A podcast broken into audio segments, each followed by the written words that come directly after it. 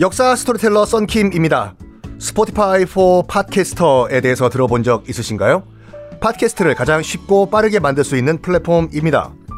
여러분도 저처럼 팟캐스트를 만드실 수 있습니다. 어렵지 않아요. 설명드릴게요. Spotify for Podcasters에서는 핸드폰이나 컴퓨터로 바로 팟캐스트를 녹음할 수 있는 제작 툴을 제공합니다. 배경음악, 전환 효과음, 그리고 자동으로 음질을 향상시키는 기능 등등 한 곳에서 녹음부터 편집까지 팟캐스트를 빠르고 쉽게 만들 수 있습니다. 이렇게 만든 여러분의 팟캐스트는 Spotify for Podcasters를 통해서 애플 팟캐스트, 구글 팟캐스트 등 여러 다른 플랫폼에도 한 번에 배포하고 한 곳에서 관리할 수가 있습니다. 여러분이 팟캐스트를 만들기 위해 필요한 모든 것들을 한 곳에서 모두 무료로 제공합니다. Spotify for Podcasters 앱을 다운로드 받고 지금 바로 시작해보세요. 네, 여러분 안녕하십니까. 역사 스토리텔러 썬킴 인사드리겠습니다. 자, 어, 데인족과 앵글로색슨의 공존시대가 이제 잠깐 지속이 돼요. 그렇지만 이 바이킹 놈들이 원래 기승전 전투인데 가만히 있겠습니까? 손이 근질근질하겠죠. 약속했음에도 불구하고, 아, 그니까 이거예요. 알프레드한테 항복한 대인족은 지금의 대인로, 그 중부 잉글랜드에 정착해서 살아요. 그렇지만 또 다른 바이킹들이 또 건너와요. 지금은 덴마크, 노르웨이, 스칸다나비아에서요. 계속해서 넘어오면서 공격을 해요. 그러면 알프레드 국왕도 대왕도 그 어쩔 수가 없어 또 공격을 해야 돼요. 계속 평생을 바이킹과 싸우다가 알프레드 국왕은 이 잉글랜드의 완벽한 통일을 보지 못하고 죽습니다. 죽어요. 그리고 일곱 개의 왕국도 아직까지 대략은 다 고개를 숙였지만 SS한테 완벽하게 통일이 되는 건 아니었어요. 그렇지만 이 알프레드 국왕의 아들 손자가 넘어와서 손자가 에썰 스텐이라는 왕이었는데 처음으로 처음으로 일곱 개 왕국을 다 통일을 해요. 927년의 일이었습니다. 우리가 알고 있던 노썸브리아, 머시아 등등 나라를 다 통일한 다음에 통일 왕국, 그러니까 우리로 치면 통일신라와 같이 통일 왕국의 이름을 뭐로 지을까? 우리도 더 이상 SS라는 이름 쓰지 않겠다. 이 나라는 오늘부터 잉글랜드 왕국이라고 한다. 하면서 서기 900 외우시려면 외우세요.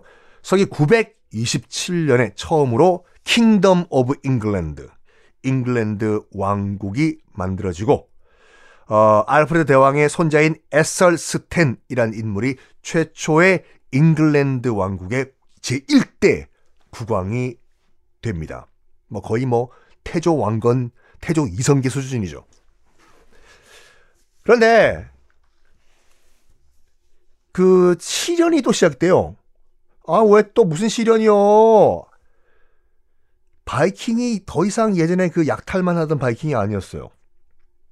지그들도 영국과 같이 통합 왕국들을 만듭니다. 그래서 어떤 왕국을 만드냐면 스칸다나비아 반도에서는 노르웨이 왕국이라는 걸 만들어요. 지들이. 에? 우리가 알고 있는 노르웨이요? 네. 노르웨이 왕국을 만들어요. 바이킹이요.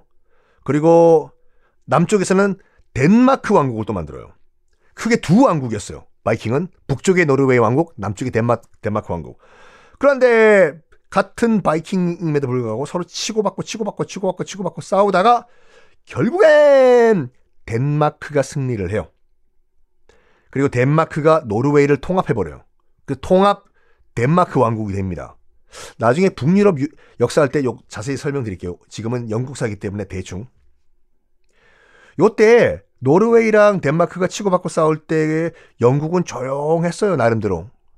왜냐면 바이킹이 더 이상은 그 영국 쪽으로 신경 쓸 여유가 없었거든. 그런데 그런데 말입니다. 이제 통합 덴마크 왕국이 됐지 않습니까? 바이킹도 저것들끼리 싸우는 거 끝났어요. 아, 아유 어렵게 덴마크 통일했네. 아유 참네. 아유, 야, 야 옆에 무슨 나라 있지? 잉글랜드 있는데요. 야, 우리가 누구냐? 전투밖에 모르는 바이킹 아니냐? 됐고 이제 좀 우리 한숨 돌렸으니까 잉글랜드 치자가 된 겁니다. 요때가 서기 1016년 뭐 우리로 치면 고려 시대 때죠. 1016년 때 덴마크의 왕. 당시 덴마크의 왕 이름이 크누트거든요.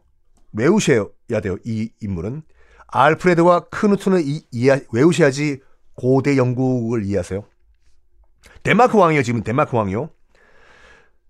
덴마크 왕이던 크누트가 노르웨이를 통합한 다음에 대대적인 잉글랜드 공격에 들어갑니다. 잉글랜드 한 큐에 무너져요. 와르르. 왜? 저쪽은 잠깐 무기 놔서 그렇지 얘네들은 태어나서부터 싸우는 거 배우는 바이킹들이에요. 어? 그러면은 뭐야? 영국이 덴마크 식민지가 된 거예요? 네, 맞죠. 그래서 크누트 덴마크 왕의 영국 통치가 시작이 되는데 이게 세 나라의 통합 왕국이 돼요. 왜 세 나라예요? 맞잖아요. 덴마크, 노르웨이, 노르웨이 지금 덴마크가 통치하고 있죠. 게다가 잉글랜드까지 세 나라. 결국 그 무슨 말이냐면 크누트 왕이 세 나라의 통합 왕국의 통합 왕이 되어 버려요. 스코틀랜드 남았죠. 물론 당신 스코틀랜드는 나라는 아니었지만 켈트족이 도망가 있던 북쪽 지방 거기까지 가요. 크누트가 어이 켈트족 떨거지들 지금 잉글랜드도 박살났다 밑에 있는 거 노르웨이 알지? 어? 내가 박살냈어. 너도 어떡할래? 내 밑에 들어올래 안 들어올래? 어유 당연히 들어가야죠. 저희가 동생하고 덴마크를 형으로 모시겠습니다. 해요. 그래가지고 세 나라와 스코틀랜드까지 싹 다 하늘로 통일시켜 버립니다. 이 제국 이름도 북해 제국이라고 바꿔버려요. 자, 지도 한번 보세요, 지금 여러분들. 아, 지도 한번 보시면은, 봐봐요. 영국과 현재의 덴마크와 노르웨이, 스코틀랜드까지 하나로 쭉 묶어버린 뭐가 됩니까? 가운데 북해가 저수지 같이, 저수지 같이 삥 둘러싸여지죠?